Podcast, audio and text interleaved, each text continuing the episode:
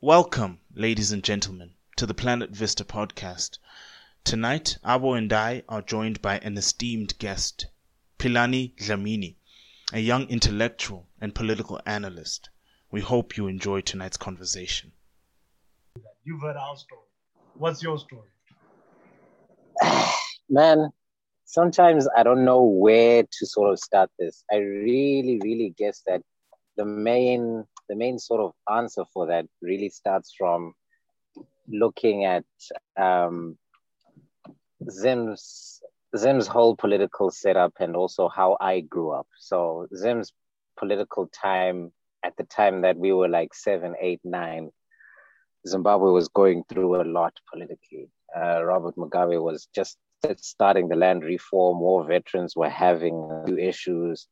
That was the heat of the moment. That's me at eight or nine. And I remember specifically, my grandfather used to, and I'm always trying to explain, like people always ask me, how do you know so much? And how do you, how do you maintain a lot of information on a lot of subjects, on a lot of places, all at the same time?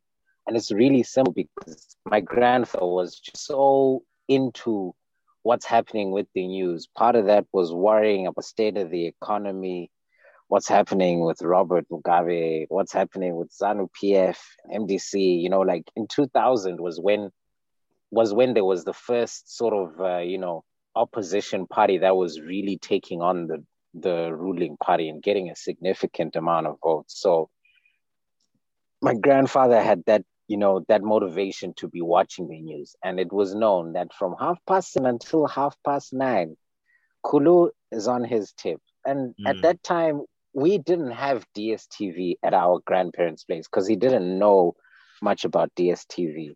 And when he finally got D S T V, I must have been like thirteen, fourteen. Then he said that way, Zimbabwe Broadcasting Corporation is the only network. Then he mm. was tuning on to S A B C News, B B C, C N N. And my grandfather's uh, was an English literature teacher all, all through life. So for him, he learned English as early as reading newspapers. So news is something very important. So we said to have this thing that because he now retired, it meant a school holiday. Okay, so yeah, so so so basically, you know, um, with all of that interaction with like uh, news websites and uh, platforms, I started to see a grain of information which really had to with things happening in secret, you know, like you would have, I think, I think it was the first Russian poisoning in the U K, um, yeah. a long, a long time before the Khashoggis, some people who had sort of left the Russian spy agency. And I started to have an interest that, you know, um, What a, what sort of impact do do all of these secret spy agencies have on politics? You know, yeah. uh, because we look at politics and we're thinking that it's it's the president and everything, but I've I've just it's, seen it's... an instance where someone had, yeah, where oh. where like someone had like intense secrets enough for them to actually end their life. Mm, in a very yeah. open way. It's like, so I'm like, so these secrets obviously have a bearing on what's happening in the political event. So it can't yeah. end at just looking at those sort of people. So I started asking questions, and there's people who I look was, into... I was going to say that um, it's interesting how we know that politics are a shady business, and yet we have this view of them like it's almost transparent. Like, as much as people can say, oh, you know, this election was rigged or, or that, like, especially when you look at uh, Western elections, it's not even it's not even about the election period. It's about like the way we conceptualize the the election process. We we we sort of romanticize it and we look at it like it's a transparent affair, but it's very much not. I mean, even the, the idea of the only kind of tampering that could happen is like, oh, voter fraud, or they were stuffing the ballots. Like, that's such a childish way of tampering. That's such a, a an honest and direct way of cheating. You know what I'm saying? We we still have this romanticized view of it. And I think that's a very interesting thing. I was actually, I was actually gonna gonna pose a question to both of you gentlemen, that what role play within the tempering of elections? Because surely you've got all these different, like you said, Al Jazeera, B B C, a lot of these, well, at least today, uh, have kind of an echo chamber-like uh, a, a structure to them, where the news could be the same news, but it's all reported differently from different point of views and perspectives. Mm. So when it comes to the media, I found it interesting when you talked about how your grandfather, uh, uh, uh, Philani, how your grandfather was uh, uh, kind of consuming all these different news outlets. What was his perspective on what were the were they all the same, all correct, all saying the same thing? Or is it is is that part of the whole, let's say, the social political uh, machine to mm. to have all these different echo chambers, B B C, this, S A B C, Al Jazeera, you know, yeah. uh, C N N, you know, and I actually yeah. I, I, I, when you said that, I, I wanted to ask that question almost directly, but I don't want to cut you. Oh, okay. Okay. No, no, no. It's a, it's a very good question, because, of course, when I was much younger, I used to get frustrated with him that, you know, like, damn, like we're going through all of these.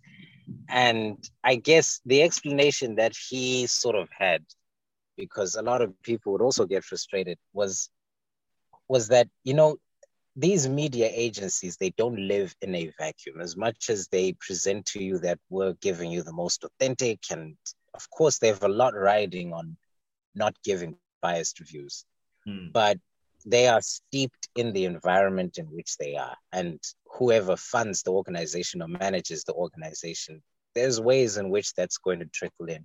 Or even if it's just a reporter, and the value system of where they're from and the, or the organization which they represent and what kind of value system is dominant is going to make them sort of want to present certain things. Now, of course, the, they may try to get closer to facts, but you'll notice that at that part where it comes to making a judgment of what is it that we're looking at here? You know, you just heard that something happened, and now you start asking the whys. How did it happen? Who's behind certain things?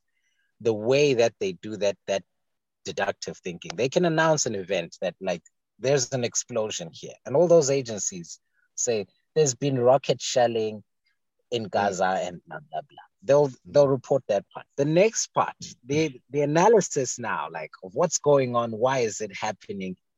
Now that's open to interpretation quite a lot, you know? You can find people, and also, he also said that, you know, you have to take into account that when they go out there and they're asking people for views and opinions and they're interviewing people, you have to take into account that people also want to be perceived a certain way. So right now, if you go to the Israelis and you give an interview, and you go to the Palestinians and you give an interview, you're going to get two different perspectives. There's no two ways to deal with it, you know, and, uh, and, uh, I guess, I guess he had this because he was an English literature uh, enthusiast. So, you know, mm. interpretation to him was one of the most important, most subjective things where you have to make your argument heard. So he'd yeah. seen all of the different ways people interpret poems and interpret yeah. literature and Shakespeare. Yeah. Well, I've C D. never seen, I've never met a historian or someone with a deep love of history who also didn't have a deep appreciation of literature. Yeah, yeah, yeah, yeah. And, so, and also uh, who wasn't who, who wasn't opinionated. It's like um, yeah. there's a there's it, it's actually interesting, you know, um, having your own interpretation hmm. of a certain event, right? It's like, you're watching all these different news outlets, right? But because of your training, your literature training, and you know, with, with a lot of with a lot of uh, books, you know, there's nuance, right? You you yeah. actually learn nuance yeah. uh, by reading and getting into and kind of understanding, you know, how you know how people work through mm. people who write good literature, for example. So you want to exude that. You almost want to copy the great characters that you read about. Yeah. So you hear something from the news, you know, the news might be right. You could accept everything, but but but a lot of people that are, especially people like people that are into literature, they don't want to do that. Even if it sounds correct, even if the reporting sounds as legit as possible, and they're absorbing it clearly, there's always going to be that, ah, yeah, yeah, yeah that's interesting. Take it with a grain of salt, because it's like yeah. with any with any story, right? You, it becomes more and more difficult for a writer to um, surprise you.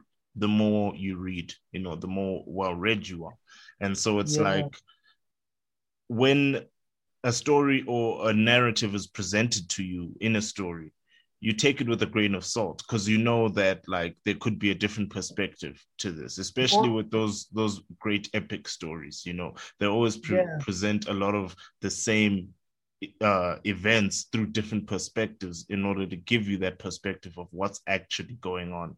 So when you hear about something, you know, you know, because one thing I notice in particular about the uh, media today is that, like, wow, man, some of these guys just have no like no like decorum, dog. Like, they'll take a small story about one thing and blow it up and talk and go on a tangent, you know what I'm saying, so that they can present the story through the perspective that they hold.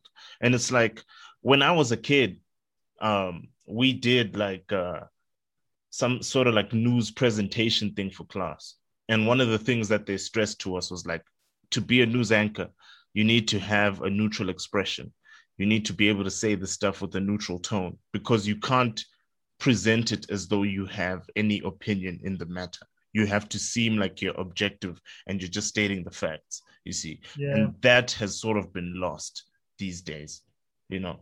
And so it's like, of course, a lot of people don't trust the news. It's it's very clear that these media outlets are in competition. They're here to present subjective perspectives. And it's like the same thing with that, um, you know, with that show. There's a Netflix show about hybrids, uh, Sweet Tooth, I think it's called. And there was a lot of um, uproar over the fact that, uh, I think it was the New York Times, on the front page, they were like, there was this story about how hybrids are being born in the world. And it's like, the story is presented like a real story, but it's just marketing for this show. So people flipped out about that. And I think the reason is that, well, the news shouldn't be that purchasable. You can't, you shouldn't be able to buy the front page, because if a T V show can do it, why can't a corporation? You know, that's kind of the, the basic principle. From what I see, and, and uh, Philani, maybe you might correct me here, right? But I feel like they don't even care whether they're right or wrong. It's like the the the, the news outlets, the news reporters, they don't really have a lot of interest in integrity of the writing. I mean, I, I thought they did. I thought maybe, you know, when when the, when the news outlet takes out a story, right? Um, What was that crazy story a couple of years ago? Jussie Smollett, right, from America. The dude that got beaten up in the streets by a bunch of racists. You know, they put bleach mm. on him. They they tied him with a rope on his neck and whatever. Mm. And a lot of the reporting, well, from what I remember, correct me if I'm wrong, but a lot of the reporting almost reported like this is like something that actually happened. Yeah. Without kind of looking at at, at at at the possibilities of it probably not, without doing any actual journalism, but without the due diligence that you'd expect from a, a, a lot of journalistic outlets. Hmm. And I actually remember watching a, a, a, a, a M S N B C, and they were talking about this case, and they were talking like, this happened. This, yeah. this, this guy got beaten up in the street. They called him, uh, bleep me, Nelson. They called right. him, uh, empire, bitch, or whatever. Yeah. Like similar words, probably constructed yeah. differently. Yeah. And you know, it, in their eyes, it it, it felt official, right? I do believe they they they actually uh, sent a, a retraction, yeah. but it wasn't really that mainstream. So you know, it's like, yeah, we, we we got it wrong. You know, probably put it in the back pages of something, right? They did it, so you can't really say they didn't uh, mm. uh, uh, retract uh, kind of the in, the incorrect or or biased report. But I, it's it's it's that thing, you know, like. They did that because it was such a, a too good to be true story. It fit within this narrative that they were pushing so hard that like, oh yes, you know, and this at that time, it was really the beginning of um, big media corporations getting behind this whole woke media idea. You know what I'm saying? That that was really the beginning stages. We're getting into the woke. Getting into the work. Oh, let, let's not get into the work. Let's not get into the work. Well, yeah, is, we can we can get into that later. But um, yeah, I know. You know, like uh, you know, historically speaking, you know, media agencies, because of the Cold War and all of that, became captured propaganda outlets for some time. Then, when the Cold War ended, everybody thought that, oh yeah, you know. You know, it's more or less, uh, and then things sort of lessened down, you know, yeah. because at, at that point in time, yes, we were globalizing, but that was the nineteen nineties. So airplanes and the internet and people, you know, living and doing whatever it is that they want to do was not such an immediate reality. Flying by air to somewhere was still expensive. So you know, this perspective that the distant is very close to you wasn't as strong as it is today. The reason COVID has been so devastating to people was because people had gotten used to the fact that, yeah, I can find some place, some nice tourism place mm. on social media through an, through a Facebook ad, not even suggested by my own search engine, and I can actually go there. And when I go there, I can have a good time, post on social media, lots of clout, and I'll be back home in like a week. And that was possible. It started to become possible for a lot of people, you know, even in S A, in Africa. I have friends who I didn't think were, had any interest in leaving the country who were all of a sudden, oh, a week in Dubai. I'm like, damn, what's going on in Dubai? All of you going to Dubai, like, y'all got money like that? Like, like, mm. for real, for real? Like, you know, and that just started to become a that that just started to become a reality, that distant places are now much closer to us. Now, what happens to media agencies after being after sort of everybody laying off of them and treating them as the truth? We used to use media agencies to tell us what to think about mm. certain places. If you didn't see a B B C documentary or like B B C Travel or Nat Geo saying that if you go to you know, the Kalahari Desert, you'll see this and this, you know, so um, tourism started being on our phones. A lot of information, news websites. One, those news agencies had to, one, compete for revenues. Yeah. So now they have to enter this social media sphere where you and me are also sources of news. So we're walking into a situation where a lot of countries who are having issues with each other suddenly realize that your citizens are on this World Wide Web. Yeah. And yeah. I, in Russia, can log on to Facebook, have a profile. No one is verifying if I am who I say I am, yeah. right? Yeah. And I'll be there and I'll say I'm a reputable journalist and I'll set up a dummy website that seems like a news site and I'll pretend I'm an analyst. And that's just the beginning of it, you know? Mm-hmm. Some people would walk on there and like, and say that I'm a researcher or a political analyst. And I've studied Russia-U S affairs for a long, long time. And so a lot of people just start following their social media pages, their LinkedIn pages, et cetera, et cetera. And what this contributed to is that you can listen to a researcher first now before you listen to a news website. Before, in the nineteen nineties, we would wait for the news agency to tell us that we went and we interviewed this researcher and this political analyst from mm. such and such research institute. Now you can access that researcher using your device. So you can bypass the news agency. So what's happening right now is that news agencies are competing, but they're finding that apart from getting advertising fees and et cetera, et cetera, a lot of them are now very, very susceptible to what? To state capture. And the main reason for this is that people still want to control what information is out there about their governments. People still want to control what kind of information is out there about politics, but we've also seen how disruptive disinformation is. Okay, Someone okay. tells you... Hold on, hold on. Um, okay, no. Finish your, your thought, because I want to actually go into okay. some a specific thing that you're talking about. Go ahead. Okay. So disinformation starts creeping in, right? And because disinformation is creeping in, it's a funny back and forth process. Because disinformation is creeping in, everybody's now trying to look for verifiable news sources. Now, you and me as just the normal user don't have a template or a standard operating procedure for how we'll post what, what you and me want to post. But news agencies do. So when people say, is this news true? They, they end up going back where? To B B C. So now they've found a new role, that we want to say we are the legitimate sources. We'll do the vetting of the news sources.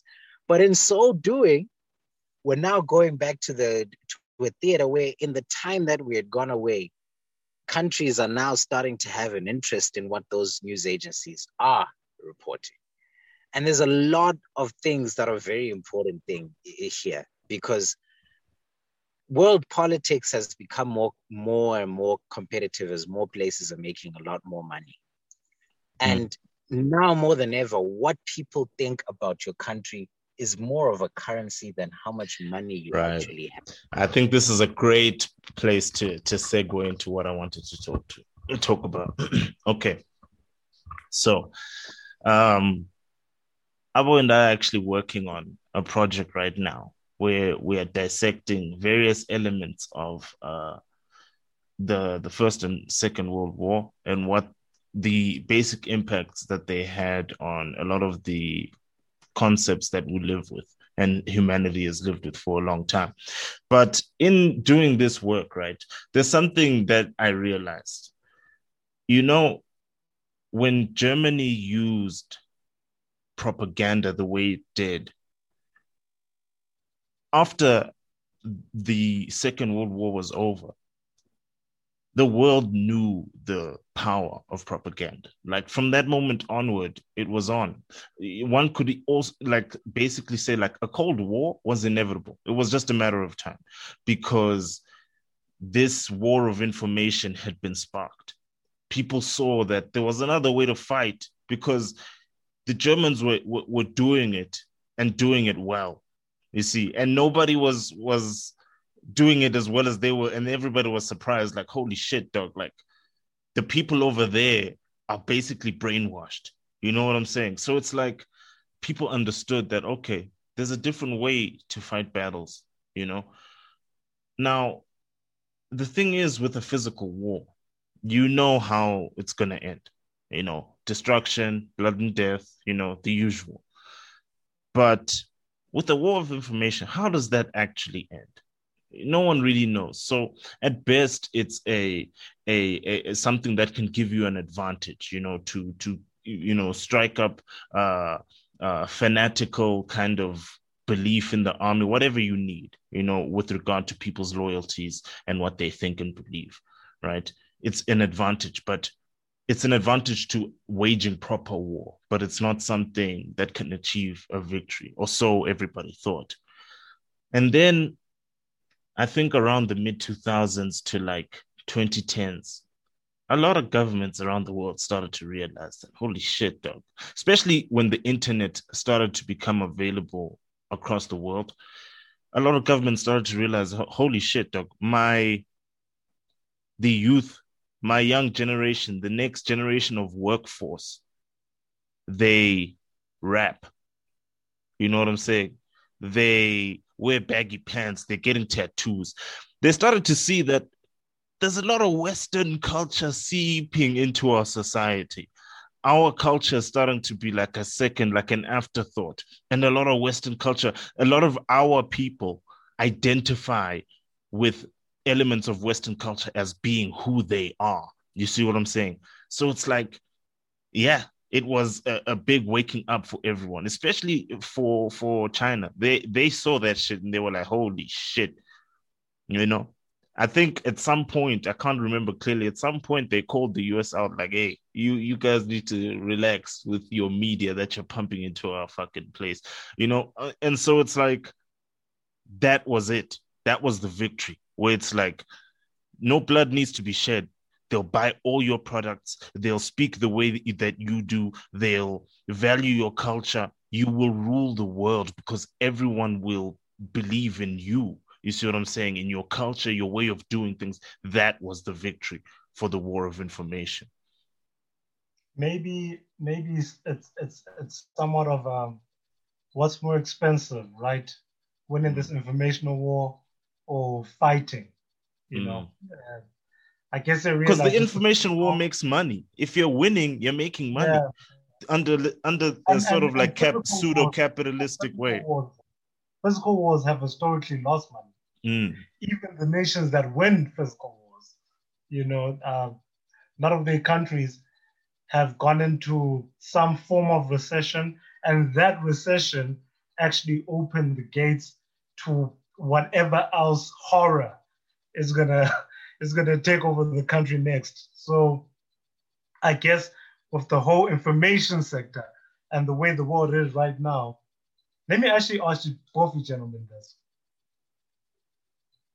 Is this a better way of, uh, uh, uh, how would you say, uh, uh, uh, ordering the world using almost the, the information sector to, to, to, to fight wars, to, to negotiate, to, to kind of exist within uh, a, a frag, uh, uh, uh, uh, how would you say,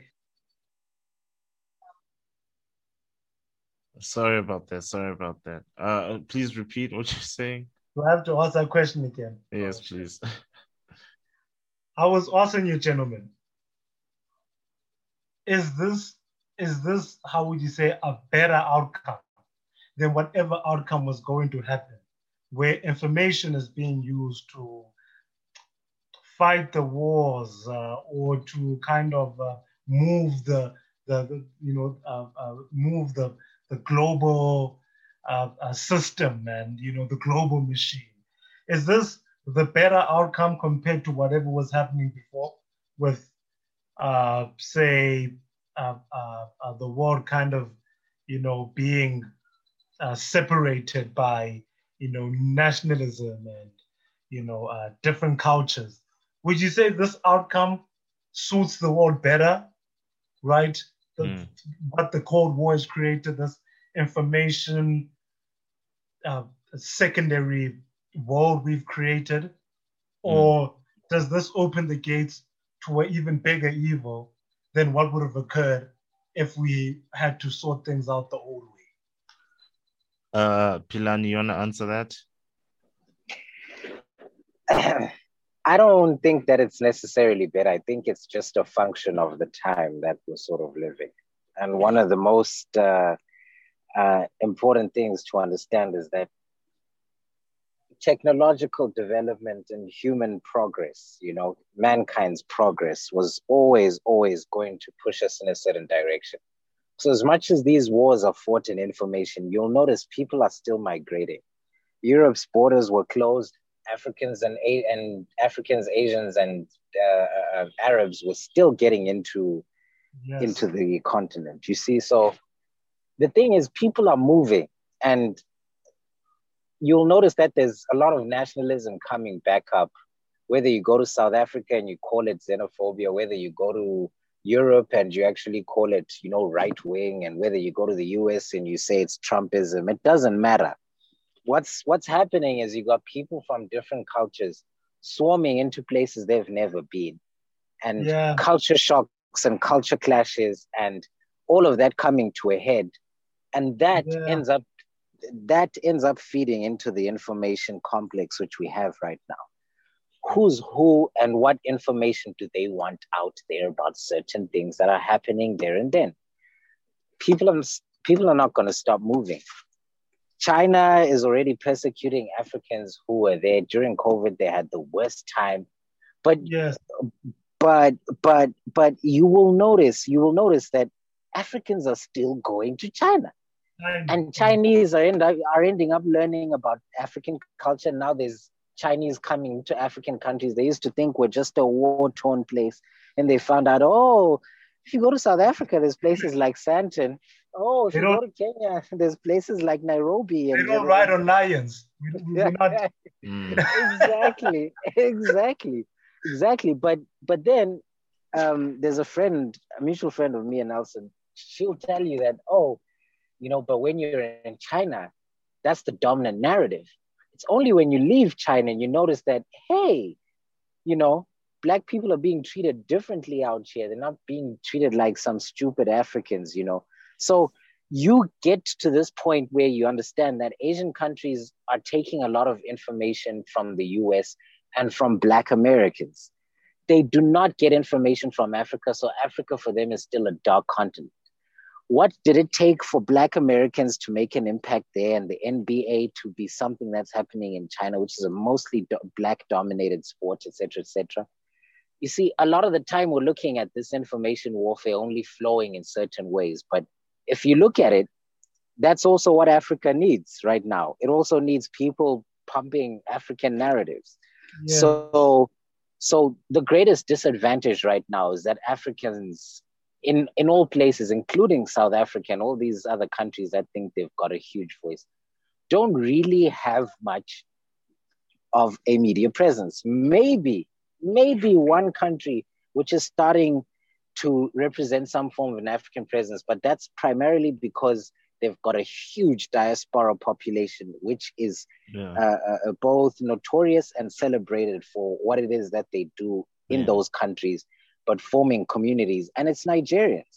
Yeah. They're everywhere. People are starting to learn their culture, and people are actually starting to listen to the things that they do and look to opportunities, because the chances that you went to university with a Nigerian, or or you live right down the road from one of them, if you're if you're an African living in a non-African country, is very, very high. So a lot of people are starting to learn tidbits of not only Nigerian culture, actually small facets, Yoruba, Igbo, and all these things. Mm. And that's and and that is at the core of everything. The information exists for the cultures of a people. People want to assert their culture. They want it to be more important than other cultures. That's what U S values and democracy and human rights is. It's their culture. If you come into a lot of these African places, we don't have democracy because we just abandoned chiefs and kings not too long ago. Not too long ago. The U K hasn't fully shaken its its monarchy. So, you know, like those, those, that's really what it is. It is both cultural warfare, it's narrative warfare, and that's exactly what's going to come. People mm. will tell you that, oh, this country, we don't do gays and all of that. It's not... But really, really, you know, like this whole homosexual, homo, whole homosexuality debate, it's about what, where, which direction is your culture going, and is my culture hasn't reached that conclusion yet. Yeah. And the information pumping those narratives is very important for them. China doesn't believe in a lot of things that a lot of other, other places in the West don't believe in. That's also yeah. what communism represented as, at, at a specific point in time, because communism promoted atheism. So now you could ratchet up capitalism as a Christian enterprise. You see, yeah. things right now are separated, but you will notice, give, give it ten years, everything to do with the Western values and the whole L G B T Q argument and women's rights, yeah. clear sides will get drawn. Clear sides will get yeah. drawn. At some point, it's going to be a mashed thing, and people will be able to surmise that it's one thing, and, and there's yeah. and there's going to be two polar opposites, and it's going to be a, another Cold War or another World War. But well, how how it comes is, is, is the biggest mystery. Yeah, before you jump in, just just on that quick, quick, quick, quick story. So I was talking to you about some uh, a story that triggered me on Good Morning Britain, and I remembered there was a a, a non-binary lady mm. that was speaking there, And as I was explaining the story to you, I was actually using her gender pronouns, yeah. right? I remember four years ago, I told myself, I'm never going to use this rubbish. I'm going to call you they. Like, what? Who the hell do you think you are? Calling you they, right? Mm. And as I was explaining the story to you, I kept saying, so then they said, so my, my how would you say, my conscience is, is, is slowly getting into the idea of accepting this without me realizing. It's like a subconsciously coming into my mind, and that's probably yeah. because of the information uh, system. Well, like it knows that whether you agree for now or, or not, mm. eventually will pump something in you so deeply that you will just, I, will, I don't want to say naturally, but maybe, yeah. maybe it is like a natural human absorption system. You will become assimilated yeah. to this thing that you thought you never would be. Well, okay, yeah, just... if if I want, if I were to answer your your initial question, right? Yeah. About is this the best outcome? I think that I think that with the kind of technological advancements that we make as humankind, sometimes we forget that the point of this civilization is to figure out what the best outcome is. We haven't reached it yet. Sometimes we we act, not a lot of the times we act like we've reached it, but this isn't it, right? And I think that with this whole culture war pushed by the war of propagandas, you know, I think that uh, what it truly is is a sign. You know, it's a sign and proof that people, like Philani said, people yearn to have their own cultures acknowledged. But I also believe at the same time that people want to understand about one another. People don't believe that they're that different from one another, that the thoughts, because you see, I can look at you, I've got ten fingers, ten toes, you've got ten fingers, ten toes. And I know that, you know, we're normal. And even if we didn't have ten fingers and ten toes, I would also know that you're normal, right? But it's like, I can't compare my thoughts to yours. So I, I don't know if my thoughts make me different, if they inherently alienate me, for example. So I feel like a lot of people yearn to understand other people, especially people that they maybe initially see as different. You see what I'm saying? That's why people make judgment calls. That's why someone can look at you and just judge you off the cuff. And, and they might be completely wrong, but like that judgment is them filling that space of understanding, right? It's them now saying, okay, I understand what you are. This is what you are. I put you in this space. So my point is, right, that people clearly want to share cultures. People clearly want this, this common method. I mean, memes, you know what I'm saying? We're talking about uh, political propaganda using memes, you know, uh, voter manipulation using memes. You know what I'm saying? It's like people want this common way of, of, of understanding each other. And once the people utilizing this propaganda, you know, realize that yeah. we can either make the, the selfish choice or the choice that's best for everyone. And it's it's really a matter of people putting prides aside and coming together, and it's it's next to impossible because everyone who yeah. is in those positions of power, you know, especially if you if you didn't have anything and you had to work to get to that point, you feel some sense of entitlement. You know what I'm saying? Like, why should I? But, and if you were spoiled and just had it handed to you, you won't value the power you have. And you will just be like, you know, uh, a piece of shit with power. So yeah. it really takes that realization that, look, people want to share their cultures. Maybe we need to come together and figure out what kind of cultures we can all agree upon, what kind of moral sensibilities we can all agree upon. And then these will be the the things, the common information that we'll share amongst one another, you know? You know, that's that's actually interesting, because I would say, let's take a story like uh, in the Olympics, right? Mm. They just got the first trans female uh, uh, uh, weightlifter, uh, bodybuilder. Weightlifter, yes. Mm. What's that girl's name? I think her name is Laura. Laura. I don't know, man. I don't know, man. I just, I, I, I, I want, to, want to walk in this avenue. I just want us to get at those. Actually, spices. actually, I will. Uh, just so you know, yeah. that Philani is actually a, a bodybuilder himself. You know, he's actually competing. That's perfect. In a few competitions. That's perfect, because Philani can offer the. Because I, I think we're all going to agree on this. Yeah. Oh, I hope we do. I hope we do. So we've got this story. Not to get too spicy, Jazz, but yeah, you know, this what we're talking about right here connects to this, okay. to a certain degree, right? You have a cultural shift happening, right? Mm. And with this cultural shift, it does not seem like the majority. It, uh, funny enough, it reminds me of uh, France before the French Revolution, right? Mm. You have an opinion, you put it forward, right?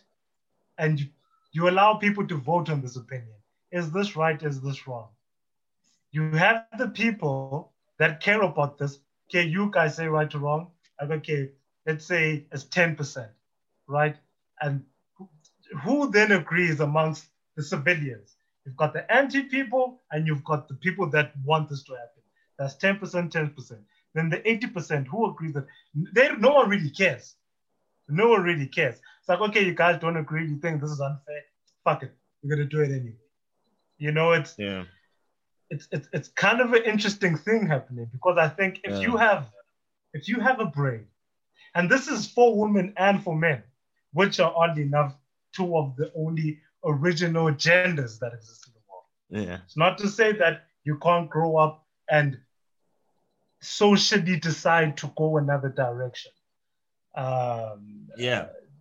Because look, look, yeah. j- just to touch on that whole thing. I don't I don't care. Like, I've said this multiple times.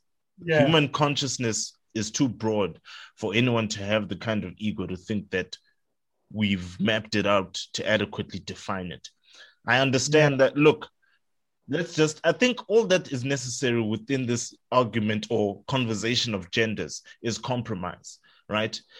Mm. I think that people need to compromise and say, biologically, there are two genders, because The, these distinctions for the purpose of biology serve specific purposes. That's it, okay? When we come to social situations, you can be, you know, be whatever you are, dog. Be whatever you are. And, yeah.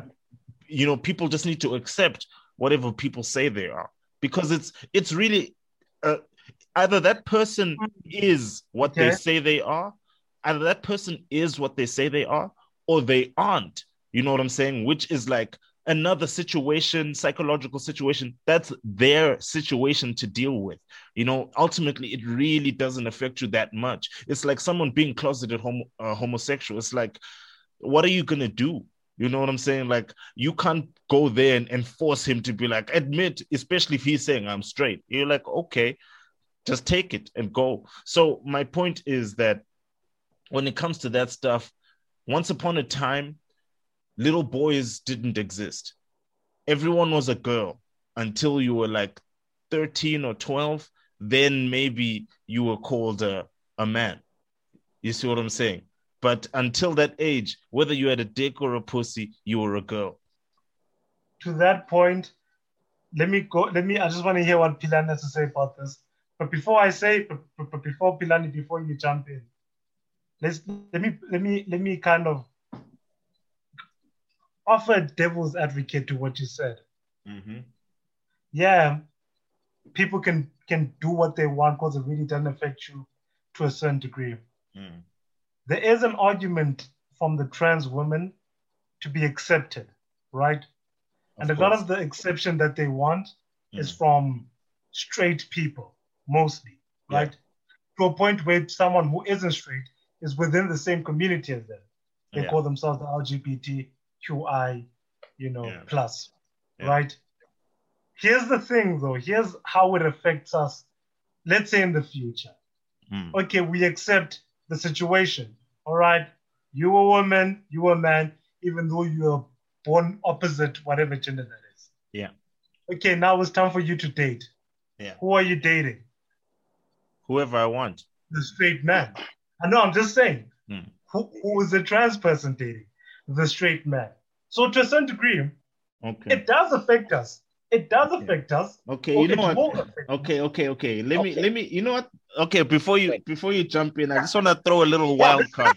Let's, let's, give, th- let's give Philani, let's give Philani a chance to talk. Okay, I just want to throw a little wild card in there, right? To, for all you guys right, to right. keep in mind, right?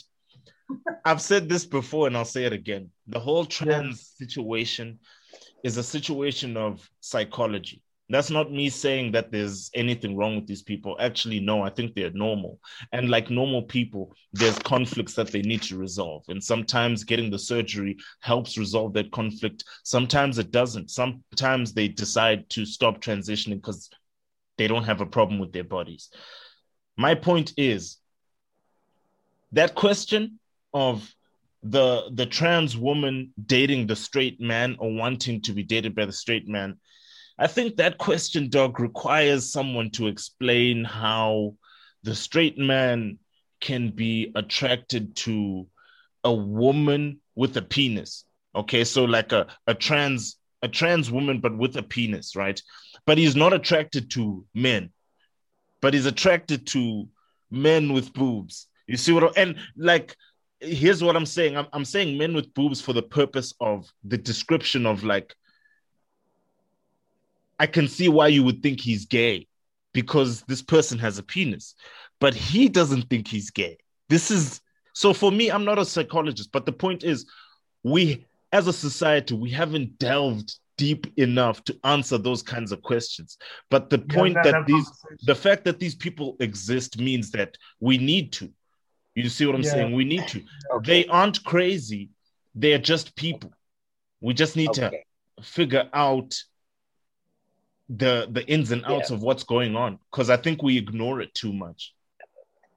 Fine. On that note, on that note, let's let's let's take another angle on it, right? Okay.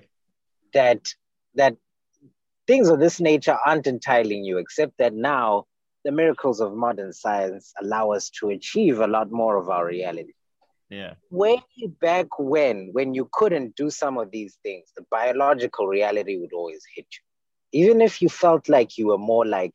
So I would walk away from saying that there are two original genders. I would say that there was there was two and then some, because hermaphrodites and all mm. of that mix, or you know, like basically, yeah. b- basically the whole aspect of that in the mother's womb. Sometimes the genetic mix-up doesn't arrive at a final, like at its proper final conclusion that distinctly male, right? Yeah. Guy gets born with inverted testes, or, you know, like, and, and, and, and so on and so forth. So mm.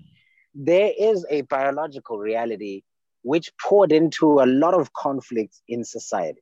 The way in which women who couldn't have children, sometimes people saying that, you know, she has a jaw chin. No wonder she can't have children. And they didn't understand that, hey, this is a hermaphrodite. And actually, she doesn't have a womb. She's got inverted testes, but she's got a working vagina and everything. And so those women would be demonized as barren, right?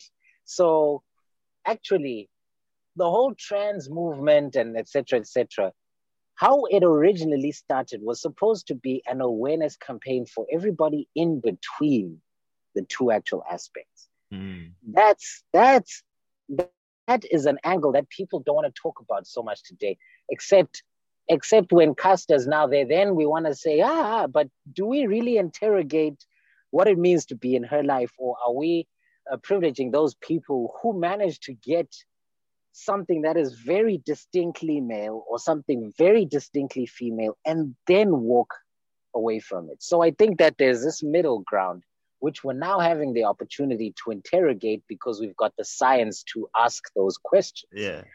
Take yeah. tests and blah, blah, blah. But here, here is, here's one thing that you will notice. We don't have an issue with people claiming to be trans or trying to use trans unless it comes to a hardcore issue of certain things needing to be done. There's some hard principles. When you want to have children, you need to have a frank conversation. Yeah. And even if you're saying, I've always identified as a woman, I'm a woman now, I've done everything necessary. If you have a guy and you've removed everything and you've uh, crafted a synthetic uh, vagina and blah, blah, blah, you need to come up front that you don't have a womb. Otherwise, if you meet a yeah. guy who's expecting to have a family biologically, yeah. there's going to be a problem. You see? I wouldn't so, actually had this conversation. Remember? So, so, so, so, so, so, so you, so, so you will notice that it's when you get to these things. I can like, actually offer. I can actually offer my take on the conversation. Yeah. I think it's all right. Funny. Okay, just let me just wrap it up real quick. So yeah. you also no, notice that. You'll also notice that social conflict put people in a situation where everybody is very concerned about women's sexual harassment and rape. Mm. Now, what that has done is it's also imposed something on how we use certain spaces, which, which we used to demarcate for men or women. Mm. If you say you have a male or female bathroom, you're doing it so that you can separate. Now, if someone has gone trans, and or or, or, or and, and and say you've got a transsexual, they haven't removed their penis, right? Mm-hmm. Now, they say they're using that penis sexually, which means they can do most and all of the functions that a normal man can, bar the fact that they've got artificial boobs and hips and lips, and they've been taking estrogen, right? Mm. Blah, blah, blah, blah, blah. The real issue now becomes that, you know, like, as we're going into this bathroom space, the door asked us to be certain people. And we're being dishonest when we're in there. And what was originally supposed to be demarcated for certain people to be safe from other people yeah. is now not so safe. So people are trying to bring unisex bathrooms. But again, it brings That's, that whole yeah. thing of that. It's, it's, it's, it's, it's complicated. So when it comes to the whole powerlifting and the whole sports thing, the only people who really have an argument to try and say, move me into a different gender is someone who's born like Castor, who's got... Yeah. You know, a yeah. very confusing story where it's like, you know, like yeah. if you really put her with the guys, she'll suffer. And I know this because even in bodybuilding, like you get people, they're pushing their physiques to the extreme. And there were girls there who were doing bodybuilding, trying to catch up. This woman was already quite masculine in appearance naturally. She still had to amp up on testosterone to try yeah. and keep up. She mm. couldn't even keep up with me. And I was the guy who was not on steroids. And there was like three guys who were on steroids openly. And the rest of us who were not, she was on testosterone in order to be in the women's professional league. She was not doing some of the stuff that I was doing naturally. So which shows you that at your core, the original, if if you fall into a category where it's like you're definitely more male than you are female and you yeah. you you qualify as strictly male yeah. and then now you try and switch into another gender, like for example transsexuals and, and trans women, they have different barriers. Sometimes if you if you already had low low levels of testosterone, it's going to be easier, you won't have such a jutted out jaw. But if you're coming from a higher threshold of testosterone and blah blah blah, and you now you're trying to make the switch and say you are now thirty-three years old, your jaw, your shoulders are going to say everything that needs to be said, and it's going to set a different benchmark. And no matter how much estrogen you take, and sometimes for women too, if they rank on the highest levels of estrogen and they've got the widest hips, they will never be someone who's like Serena Williams. They they they can't they can't downsize their hips to mm. being the size of Serena Williams. And there's well, a reason why, and there's a reason why Serena Williams had a difficult birth, because her body was was already a, a little bit uh, uh, swinging towards the more masculine side. She was distinctly female, but then she pushed her body to an to to those sort of extremes. Yeah. But you see, her womb was still able to carry a baby, but the reason she had pregnancy problems was because her hips were just like the, our size. Like, it's like, can this carry a baby? So for this athlete who's competing as a woman, you see the baseline of that testosterone expectation is that they're taking estrogen and then they're going into a physical sport, which requires waking up your testosterone I'm sorry, like her sport is well, power lift is going the, to invoke every bit of testosterone that's left. I think, no I think, uh, like with um, physical activity, right? I think it comes down more to the fact that women are, are born with less uh, muscle mass than men, which means that regardless of how much she trains, she'll never have as many muscles to engage in the physical activity. That's why men and women are separated into, into different classes whenever it comes to physical competition, but not when it comes to intellectual competition, because there's nothing that makes us different enough to say that, oh, you know, there's any cognitive difference between men and women. But physically, no matter what, no matter what, like, you, you look, ultimately, Ronda Rousey and me can compete. She's hit the gym a lot more. You see what I'm saying? But I, it's already unfair. We can't compete because it's unfair, because I've got more muscles to engage than she does. So it's it's not fair. No matter how much she trains, she still got less. You know? Oh, your battery. Your battery. Yeah. Yeah. My battery. I, that's what I'm saying to the chat. Well, we're gonna have to con- continue this episode, Doug. We're gonna have to continue this episode. We have to. I think we do. I think we do. Let's continue, man. Because mm. you know, I've, I've, I've, I've, I've, there's a lot of crazy stuff I want to ask Philani. I wanted to get to the conspiracy, to the conspiracy theory. We, I, I feel like we've given enough real world, you know, uh, uh, experience. You mm. know, time to talk about the freaking government takeovers, the freaking militias, you know what I mean? The the, the political, uh, you know, uh, uh, let me ask you something, Philani. Let me ask you something. Let me ask you something, bro. Is there, to your knowledge, any um, African intelligence that utilizes witchcraft? Would anyone want anyone to know that? But what do you think? I don't think that those spheres are divorced from that reality. Have you guys watched um, that film with Idris Elba? Um, it's. An, uh... I, I think I know what you're talking about. When he when when he's like a, a, a warlord and he. He gets mm-hmm. a bunch of kids. Yeah, yeah, yeah. yeah I'm forgetting yeah, yeah. the name. I forget the name too. You'll notice in that movie that when those kids are being recruited, like right at the beginning, after their parents have been killed and you know the town has been ransacked and they're being given guns. Yeah. The first thing that Idris Elba's character does is to do some sort of ritual and they sing. And those are the things like it's close to a thing of invoking ancestors, but also speaking to particular gods.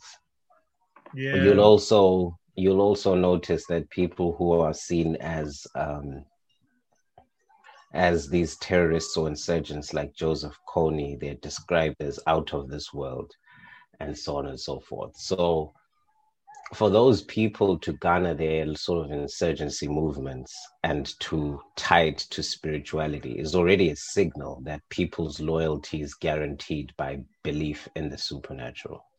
Mm.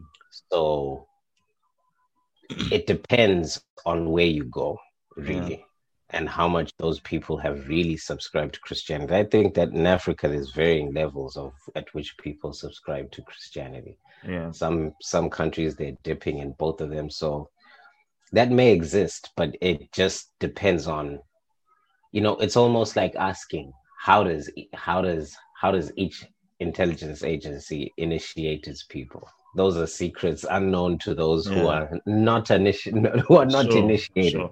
But rumors, so, rumors are rumors. You know, rumors always exist amongst the community of peers. Um, and I also find it interesting, like what you mentioned about how in Africa we have we people subscribe to varying degrees of Christianity. And I think that's most interesting because when I was living with my grandparents, like as a kid growing up, I grew up in a family where it's like my dad made it out the hood, but it wasn't really the hood, it was poverty. if you know what I'm saying. And so my dad makes it out, and I grow up middle class in the big city, right? And I really grow up in a bubble where it's like most of my time, I'm just spending my time with myself in my own world, reading my books, playing outside in my yard, just in my bubble, you know? And I would hate getting pulled out of my bubble over some bullshit. And I always saw like family gatherings as some bullshit. You know what I'm saying? Like, I'm like eight years old, nine years old. Oh, we have to travel six, seven, eight hours. You know what I'm saying? To go see these people where there's not even like tar roads. You know what I'm saying? And you're just like, what the fuck? Like, you're just pulled out of your bubble of electricity and modernity and all of this shit. And so like, usually it's, it's a, once, you know, it's like a special occasion trip. Oh, let's go visit the family. It's Easter. Let's go visit the family. It's Christmas. It's New Year, that kind of thing. But it also happens when someone dies and it's time for a funeral, right? Yeah. And it's very interesting because I grew up Catholic.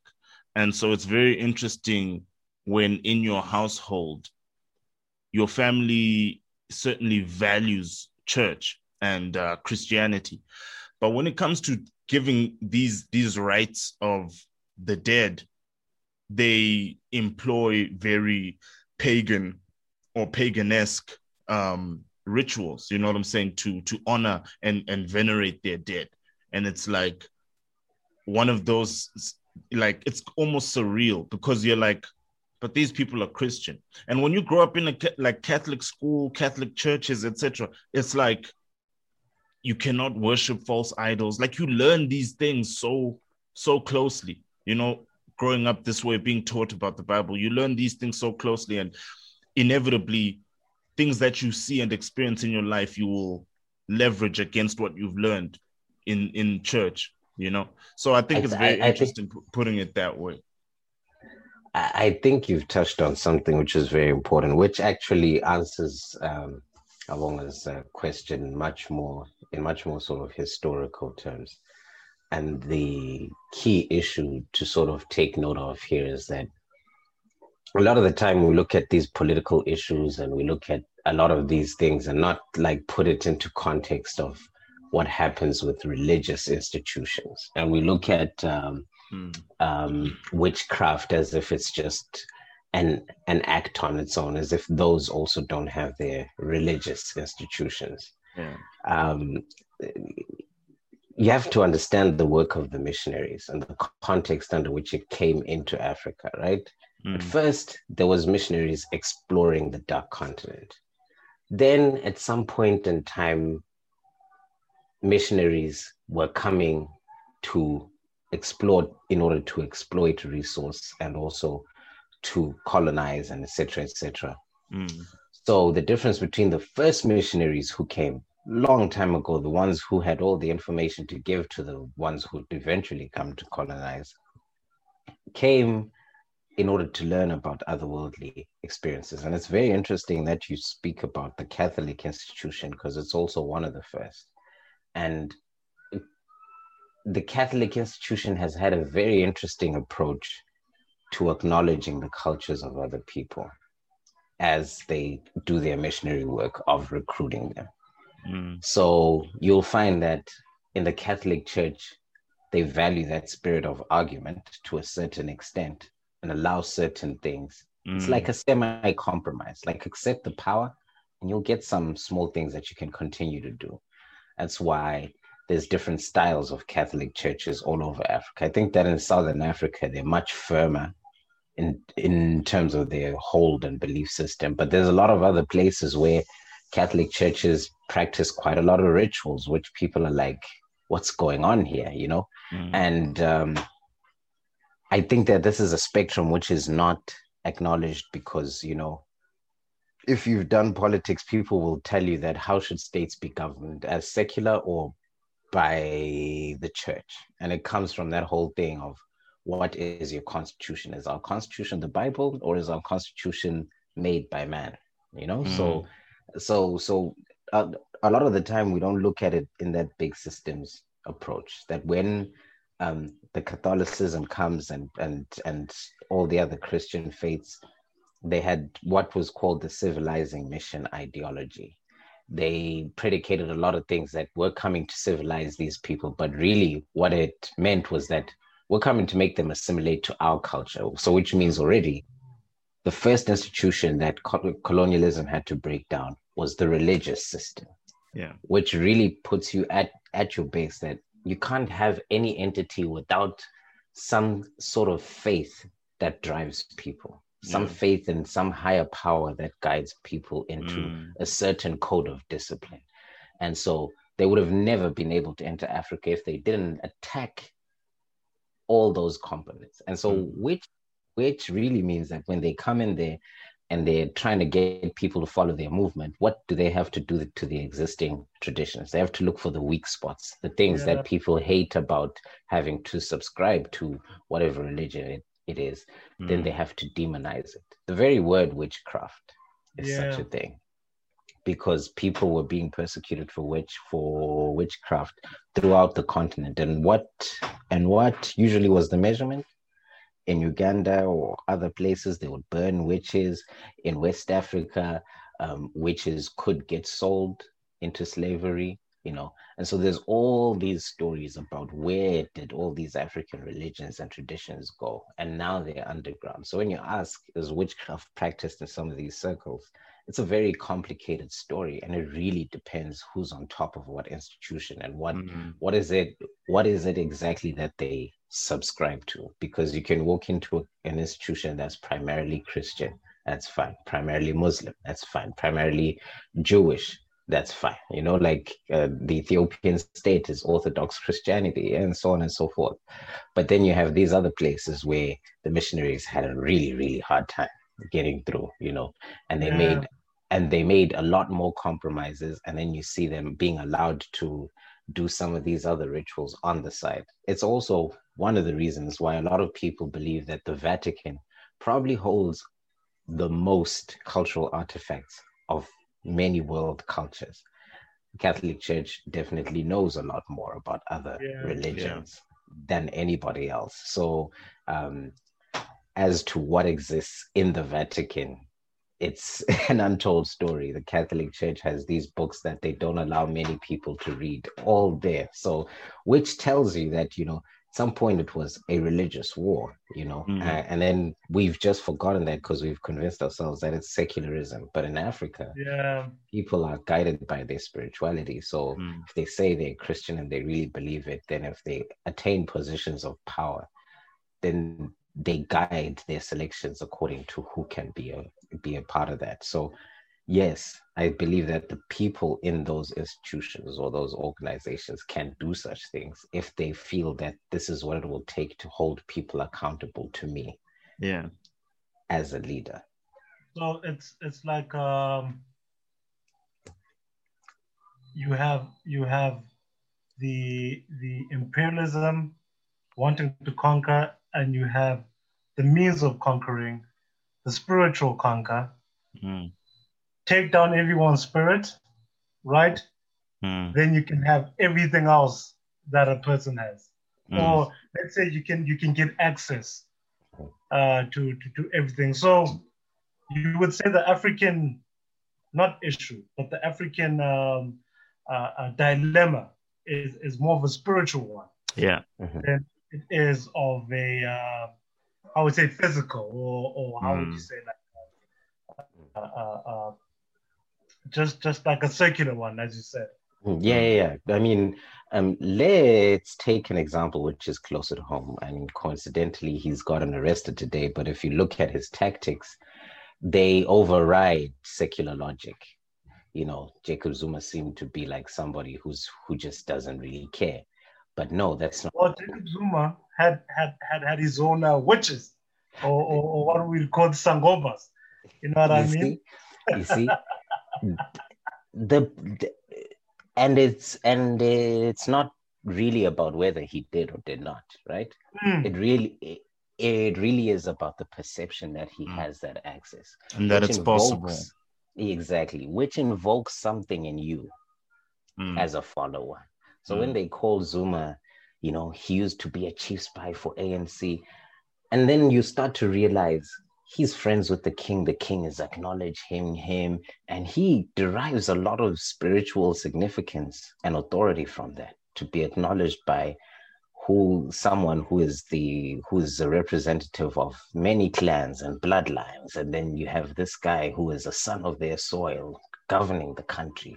It was like a power unity. And then you yeah. see him there doing what? Every time Zuma is clowned, it's about, oh, he used to dance. Huh? And every, and people laugh, but he knew that to his followers, he was drawing them back to their spiritual thing. Yeah. yeah. War cries, war... He, he was singing war cries, the most spiritual form uh, in any African culture. Yeah. Is song, dance, and war yeah. cries. Mm-hmm. So when when everybody gets rallied into war, and those...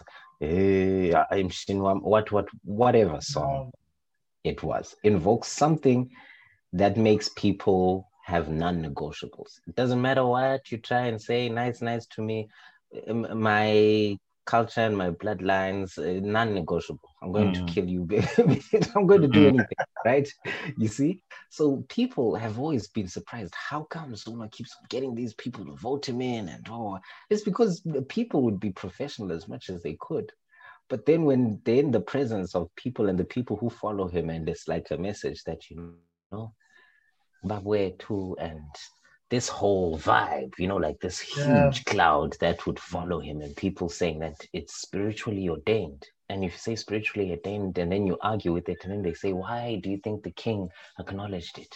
Yeah. Why do you think yeah. that section within the whole Zulu clan was acknowledging yeah. him, all those elders? And and and and, and it, you see, so yeah. sometimes you'll, you'll be thinking, are they practicing witchcraft? Whether they are or they're not. But the fact is, there's a certain access they, they in terms of uh, a spiritual aura. When you when you put it like that, like um, sorry, with, guys, with, by the way, yeah, the Aegis Abo movie is, is a Beast of No Nation. Yeah. Beast of No Nation. All right. Um, I was saying, when you put it that way, right, that um, Zuma was was engaging people on a level where they were saying like this is spiritually ordained. It's interesting because that touches upon something that is very relevant to humankind and human psychology, like the the the need to associate, um, because the way I've always looked at it was that the church needed to affiliate itself with the monarchy in order to survive, right? In order to survive, not being the one who calls the shots, but still having some um, invaluable importance to the nation. But in this situation, that's, you know, that spiritual element doesn't have some sort of institution that's being protected by Zuma's actions. Instead, it's more about what it's invoking in the people, you know, this idea that the person leading us is meant to lead us. And it's it's the same thing that like was instilled with regard to almost every monarchy around the world, where it's like the person leading us is here because of God. You know, there's an interesting aspect to, to human uh, psychology when you think about that. Uh, but what I wanted to actually touch upon was what you said maybe fifteen minutes ago about how um, in order for the for the the the the, the Christians to really um, infiltrate the African culture or the African society, they had to basically dismantle the African culture.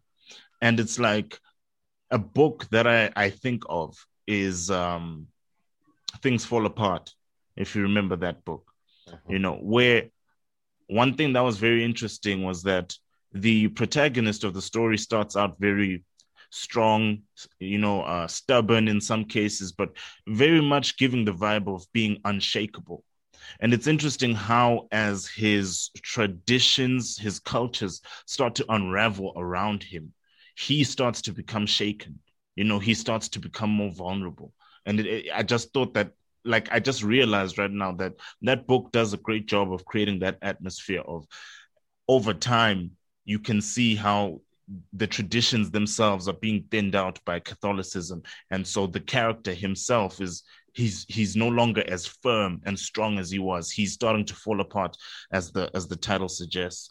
And it's also interesting because I think of the Witcher books. Um, you know, the Witcher series is something that's very uh, popular. The the games, the, the the T V show, but in the novels, one thing I always found interesting was that every every so often Andrzej Sapkowski would create this atmosphere where it's like, that pagan belief, um, that culture essentially of believing in fairies and pagan rituals and basically that kind of fantastical mindset, giants and all of that, it was all basically phased out the same way Christianity phased out African, you know, traditions and cultures and our mythos. Um, and it was industrialization that did this for them, you know, the slow growing to become more industrialized, that phased them out of their old and cultural ways of thinking and believing, for the most part. Yeah, I mean, look, it it it it also boils down to the fact that, you know, a lot of the time we don't like to see some of these um, spiritual aspects as inherently tied to politics. That's why we try to separate it so much. But if you realize it, um, There's there's two things you will notice. One of one of those which I mentioned earlier is that at some point some countries were being governed by the Bible, as the Bible being the constitution, and the others uh, being becoming secular, which which was a constitution written by man. Mm. And basically these were supposed to be the codes for how to live your life, you know, in terms of morality. It's societal expectation getting set yeah. in that format. And a lot of people don't draw that parallel anymore because we've stopped asking the question of the church versus the state. But you will notice political leaders and religious leaders can sometimes almost be at par, except they try to avoid conflicting with each other. Yeah. In the Muslim world, still very much alive. Imams are very much important. And um, the reason why that interaction is still happening is because of that. Now, a second aspect is that all cultures, especially from the religious point of view, are the ones which taught states to be sovereign and to guard their sovereignty, like, you know, like mm. it's the most supreme thing. It really, that really is an extension of how the church used to run the state. Um, and when the church used to run the state, yeah. oh, what, what exactly was the number one rule? It was when God said, "Thou shalt serve no God, other God before me." See, so yeah. inherently, it's not just God who's jealous.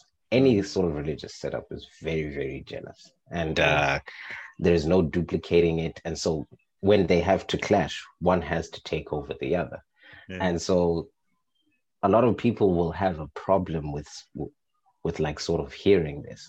Um, because a lot of the time when you get told that this is the only real thing, and especially in the way that Christianity is set up yeah. to make to...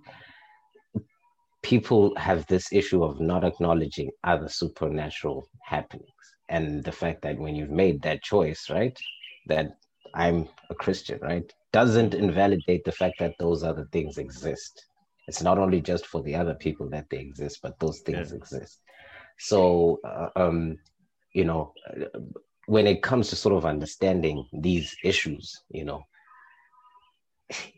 it it actually becomes easier for you to look at what's happening in a lot of places, because when there's a clash of values, like everything we're experiencing right now, we tend to focus on the nitty-gritty symptoms instead of looking at the base issues of what's happened. Where, where is Christianity today? Where is everything else? And absolutely nobody asks about African religions because the assumption is that what? They were snuffed out. They were, and yeah. And and we have this problem where we call those cultures witchcraft, and uh, you know, uh, whereas whereas I want um, to say that that mm, they weren't just snuffed out; they also on our prejudice. Yeah, they they, they were demonized. They, they were demonized. They demonized they because demonized. The thing about Christianity that's interesting is that, like, you see, when you've got an open mind, right, and you say, okay, maybe ghosts are real, maybe aliens are real, maybe all of this shit is real, right? I don't have evidence for or against um, that that belief. You kind of think about all of these things and think about how little you actually know about it, right? And it can be very tempting to write things off, because sometimes when you think about these things, like the concept of aliens, right? The stories that you've been told, the stories that you've heard imply that like four walls and a roof and an alarm system don't mean shit to an alien. Why aren't we all collectively, you know, panicking, you know? And it's like, if they're real, that's a terrifying concept. So it can be very tempting to just be like, okay, they're not real, fuck it. That's the easiest way. Um, and most people do this, particularly atheists, of course. But it's interesting how Christian and what you said, uh, Christianity and what you said earlier about how Catholicism is more willing to compromise with other cultures, et cetera.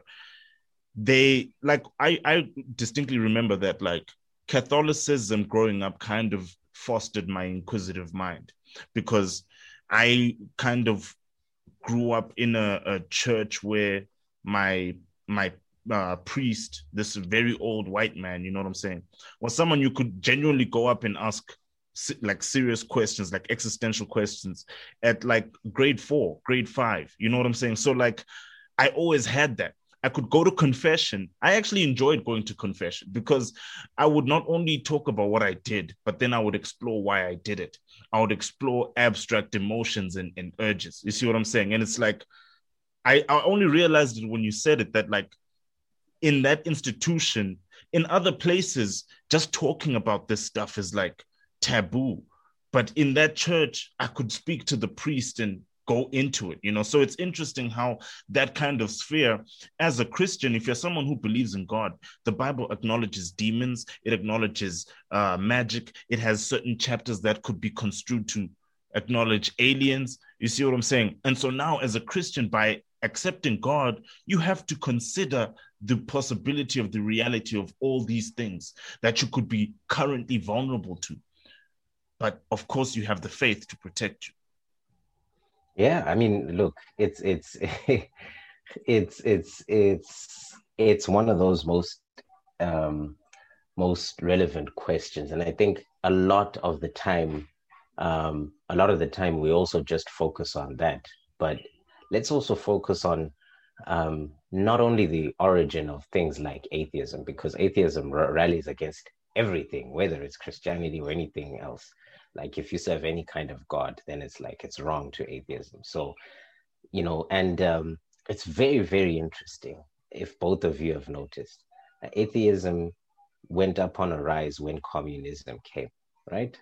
Communism came, and communism was the reason that colonialism also started to fall apart in a lot of places, right? Yeah. Mm. Communist states were backing Africans to and uh, and and uh, Asians and South Americans to get their independence from colonial yeah. authority, and so on and so forth. We have our countries, S A S M, you know, all had liberation movements. You hear that all of these leaders training in Russia and China. Now, the key thing to notice here is that communism wanted to install atheism. And that was in order to make the state godlike, you know? The welfare of the state was the status symbol of godliness, where man becomes God, right? Mm. Effectively speaking. Uh, or the ways and, you know, the fortitude of mankind become godlike, right? Mm. Now, here's something that you didn't realize. We've been complaining about woke culture and all these other things and what, what, what. All those questions didn't exist at the temperature they exist until communism had started to exist. Even when communism was done and what, what, what, that was the heydays of the eighties mm. huh, and the nineties. And, and those are supposed to be the hard rock and roll eras. And atheism yeah. was seeping in, seeping in. And that, and that was when the secularist state became important. Now we all subscribe to this idea of a secular state, where you don't read the Bible over, uh, you know, over swearing in a president or whatever, you know, and it becomes a very touchy issue. But you'll notice that with atheism seeping into a lot of places, atheism came with communism. Liberalism is closely tied to communism and therefore yeah. closely tied to atheism. That's why if you subscribe to a very leftist and liberal ideology, you're more likely to identify with communism and socialism. Communism. Yeah. High level, lots of talk about equality. And in order for you to talk about equality, you are already disbanding the idea of an all-knowing authority that you cannot oppose or have an alternative view to, which means ungodlike. So you have become unservant-like, right? Yeah. So now, so now, so now, as we're here in this world today, having some of these arguments about human rights, the very concept of human rights, and uh, all of these constructs, whether it's whether it's about sexuality and even whether it's about race, you know, is something which is which is very deeply ingrained into what secularism represents, mm. atheism represents. And thereby, a lot of people don't track the spiritual basis of a lot of things they confront. They just treat things as if it's, you know, it's just this formal block. This mm-hmm. is the logical explanation. But if you interrogate that the people who crafted some of these things, what was their spiritual leaning? Yeah. People don't understand that that they're following Leninism and all these other things, you know. Yeah. Well, I, I wanted to ask, like, A, a child who is born in an impoverished communist town, right? Does that child grow up to be a liberal? Not always. Not always. On one hand, it also depends because um, you see the way that uh, the reason I ask states... the reason I ask is because I've always had this idea that like that whole liberal, a lot of the liberal ideals feel very idealistic and feel like such ideas could only come from a place of, I've already got money to spare. You know what I'm saying? I've got the comfort to think about these things. So I think yeah. that, I, that's why I, I, I associate it with, I guess you I know, associate it with democracy because I, I associate capitalism with democracy. Can I just kind of say something hmm. uh, before Philani goes goes in here? You know, um, that's actually an interesting question. You know, I wouldn't really say because a lot of, let's say, historically uh, tenacious ideology has stemmed from poverty and recession mm. and, uh, you know, uh, the welfare state falling apart in certain countries, in certain places. Mm. For example, fascism, nationalism in Germany came from, you know, German, Italy suffering, you know what I mean? Yeah, yeah. So I, I, I think ideology, yes, sometimes it does tend to come from those who have conquered life, I guess, and have room to add some other ideals to life to make it even more ideal. Yeah. But I do think sometimes it comes from a place of fear. Because of course, it's easy, of course. You know what I mean? Yeah, it's yeah. easy to talk to someone uh, about a new idea yeah. who is living through a current time, terrible idea. What a terrible idea, exactly. But like, my, I wasn't necessarily saying like a, a, a complete ideology, you know? But to have liberal ideas, just like in general, idealistic. You know what I'm saying? Like a bit idealistic. idealistic, but not necessarily have a complete, you know, like, oh, I'm a socialist. Like, no, you just have liberal ideas. And it's like, I just wanted to know that a place where communism is native, a place where you are born that, and in all likelihood, you're not born wealthy, wealthy.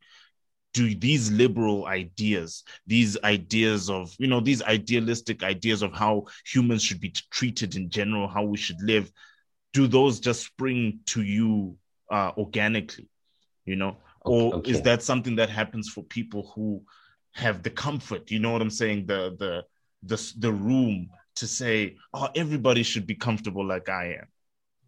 Well, you see, what governs this... this like whole question which you're asking mm.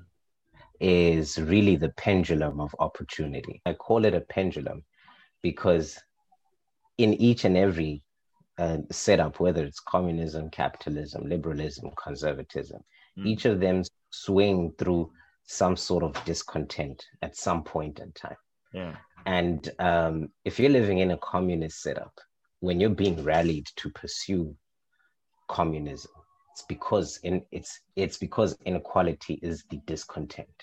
And that's why communism and capitalism eat at at each other, and then there becomes an entire spectrum in between, you know, where it's like mid lefties and, you know, like, you know, like center, moderate, center right, and yeah, and, and all this moderation. It's like a pendulum. So when when it comes to communism, communism always moves back when capitalism achieves its full extent. Then people start wanting to be equal. Communism is attractive for that poorest guy when he has rich people to catch up to, mm. right? Then, then, then after some time, capitalism starts to appeal when everybody's now more or less close to the next level and very, very few people have that huge inequality gap, right? Yeah. Yeah. And then when people just get frustrated with being at the same line, because human nature is to compete, it's to be diverse. We don't want to be like each other. We attract each other by being different from each other yeah. in any way, you know? So and, and when that aspect of human competition gets rallied up again and people want to distinguish and they're being told that they can strive for many more things. So that kid who's born up into the communist setup, it depends at which stage of consolidating communism that particular setup is. If it's close to its bubble bursting, where it's like everyone's normal, he'll be born into the frustrations of the poverty of everybody being poor. And yeah. then it's like, you know, I wish I could just use my muscle to win according to what my muscle can get me. He yeah. wants to be physical. He wants to be rewarded according to what he gives. And those who do less get less, and those who do more get more. He started to have the ideals of capitalism because the bubble is about to burst. Same with capitalism. Its bubble also bursts. When everybody's competed, the big gunjas are going to win, you know, like, and they're going to win big and they're going to be ruthless about it. And then yeah. eventually everybody starts angling for communism to come back. So what's happening right now with all of these liberal ideas, some of these liberal ideas pushing some of this Uh, uh, uh, uh, people don't realize that it's starting to mimic some communist talk, and yeah. they are mimicking the way that revolutionary armies used to, you know, talk about oppression, suppression, et cetera, et cetera. Which means the capitalism bubble is the one that's been bursting all all of this time. So I think that yeah, with all these liberal ideas, they will be key for this generation, next two or three generations. But then eventually it's going to start not working because why? Because everybody is getting given the same thing, but human nature means everybody wants to be above everybody. So every yeah. every criticism against feminism, that, oh, feminism is not about equality, it's about superiority. Oh, feminism is a lie. Oh, this, these these liberals, they pretend they want equality, but they want dominance. And mm. oh, they all want to kill men. People look at it as an egotistical, paranoid fear, but actually, at some stage, if you give all these revolutionaries that equality which they want, they won't be satisfied with it. Because mm. just like people before them, that hunger to be different from one another mm. and to dominate by virtue of their difference, which ordains them. Your difference ordains you because you're unique. Well, so royal blood. Oh, sorry, sorry. Yeah. Let me just finish. Ro- royal. This this whole construct of royal blood and royal lineage is based on the fact that you're claiming uniqueness. You're yeah. claiming to be separate from the pack, and therefore you rule. Yeah. your your bloodline rules. Yeah. It's, yeah. It's, it's, it's the same thing. So no matter what happens, people who are parroting liberal ideas right now and equality, they say this now, and maybe they will live up to that life during their generation until they die. Mm. But their descendants who they've taught these values may not subscribe to that when the time to eat comes.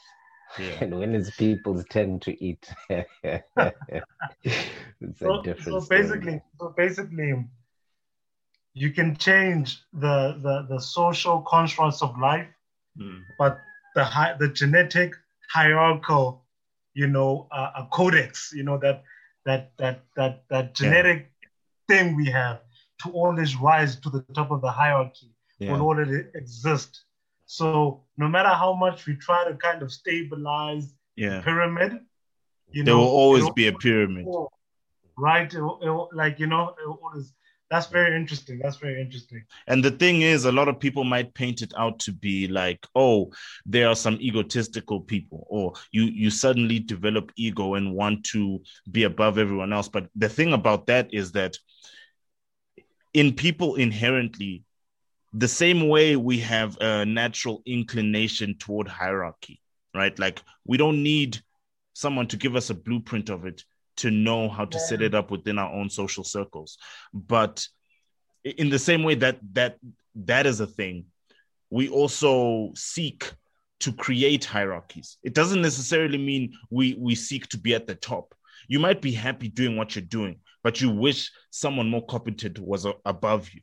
You see what I'm saying? That that also occurs, that sometimes you're just competent. You're born with the natural inclination to be good at what you do, and everyone around yeah. you wants you to lead. You see what I'm saying? Yeah. They just feel yeah. more comfortable that way. So it's like it's like um, it's like the way to judge humans is is is the first thing we naturally do is judge humans by their competence. Mm. So when you when you use kind of liberal fairness, I guess, like say uh, a, a participation award, right? Yeah. You get rewarded because you're simply here. It's unnatural for the human mm. to judge anything by that standard. It's like, okay, we have to get to a place where we're all equal. Something about the human is always never gonna trust, is never gonna trust the, um, how would you say, the, the the least competent person.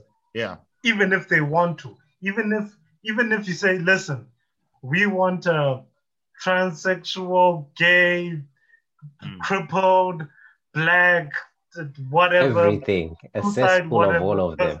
President, one day, our natural instincts of all those weakness, all those weaknesses existing in one person will never ensure that we naturally get to that place, and everything will become forceful, which looks a lot more like socialism mm. and kind well, of communism.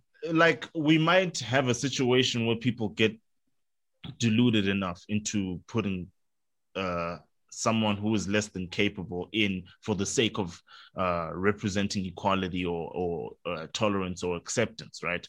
Um, and it's interesting how when we were growing up, the phrase was tolerance, and now it's acceptance.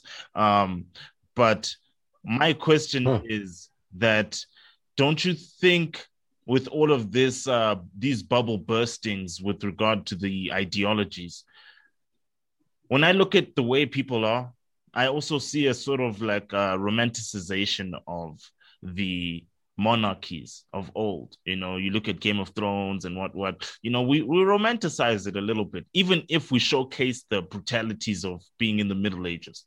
How likely is it that we could go back to a monarchy, that a bubble bursting will be marked by a king forcefully taking the his rightful place on the throne once again, and people will be happy with it?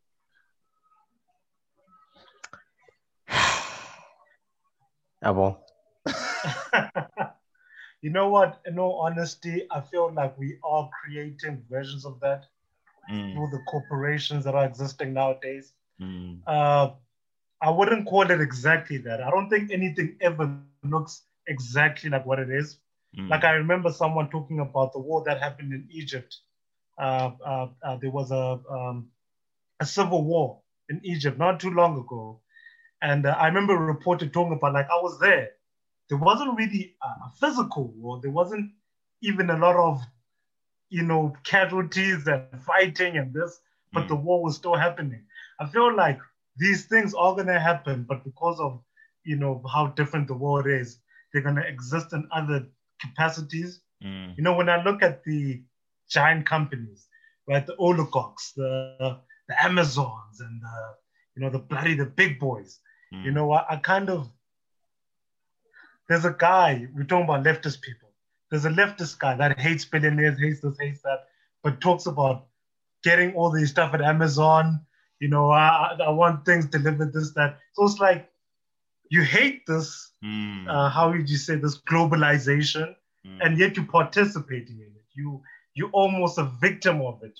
Or let's say you are you are a perpetrator in this rise. Yeah. Uh, so I think these things won't happen uh, as clearly as, as, as, say, a Game of Thrones, yeah. where there's a clear woman with a dragon coming to conquer another land. Yeah. You know what I mean? It well, might be something along the lines of a corporate takeover. A corporate coming takeover, to yeah. take over America. Because, uh, uh, sorry, I just wanted to say, what you're saying is something I've actually noticed with regard to you saying that he has a passionate disdain for uh, Amazon, and yet he always buys from them, et cetera, et cetera.